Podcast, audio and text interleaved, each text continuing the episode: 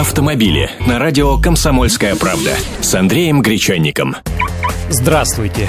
Как все мы знаем, если человек не пойман, это не значит, что он ни в чем не виноват. Это значит, полиция не доработала. А вот дорожные камеры оказались гораздо более расторопными. Они щелкают всех без разбору. Это раз. Два — это новые штрафы, которые позволяют брать деньги за выезд на встречную в виде альтернативы лишению прав, а также взимать 30 тысяч с пьяного водителя вместе с лишением его права управления. Так вот, все эти новшества подняли годовую сумму выписанных штрафов в сравнении с позапрошлогодним результатом аж в 5 раз. Только в Москве с водителей взыскано 377 миллионов рублей.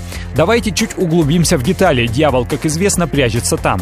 Только за выезд на встречную автомобилисты заплатили около сотни миллионов рублей. И не надейтесь, что число выездов через сплошную сократилось. За год было оштрафовано 19,5 тысяч водителей, а еще 5 тысяч лишились прав. Годом ранее, когда всех поголовно лишали водительских удостоверений за это, было такое же количество наказанных. Почти столько же денег принесли столичной казне и нетрезвые водители. То же самое, число нарушений почти не изменилось. Зато начиная с прошлого сентября нарушителей не только лишают прав, но и штрафуют на крупную сумму. Около 12 тысяч человек за год были пойманы в столице в состоянии под мухой. Наказанные по новым нормам принесли в казну 66,5 миллионов рублей. Вот камеры явно дисциплинируют. Это и на глазок легко определить. А в судах, где рассматривают дела превысивших скорость на 60 км в час и более, наказали всего 2000 автомобилистов. И это примерно втрое меньше, чем годом ранее. Вот и делаем выводы. Более-менее нормальных водителей и камеры дисциплинируют, а дорожных хамов даже высокими штрафами не пронять.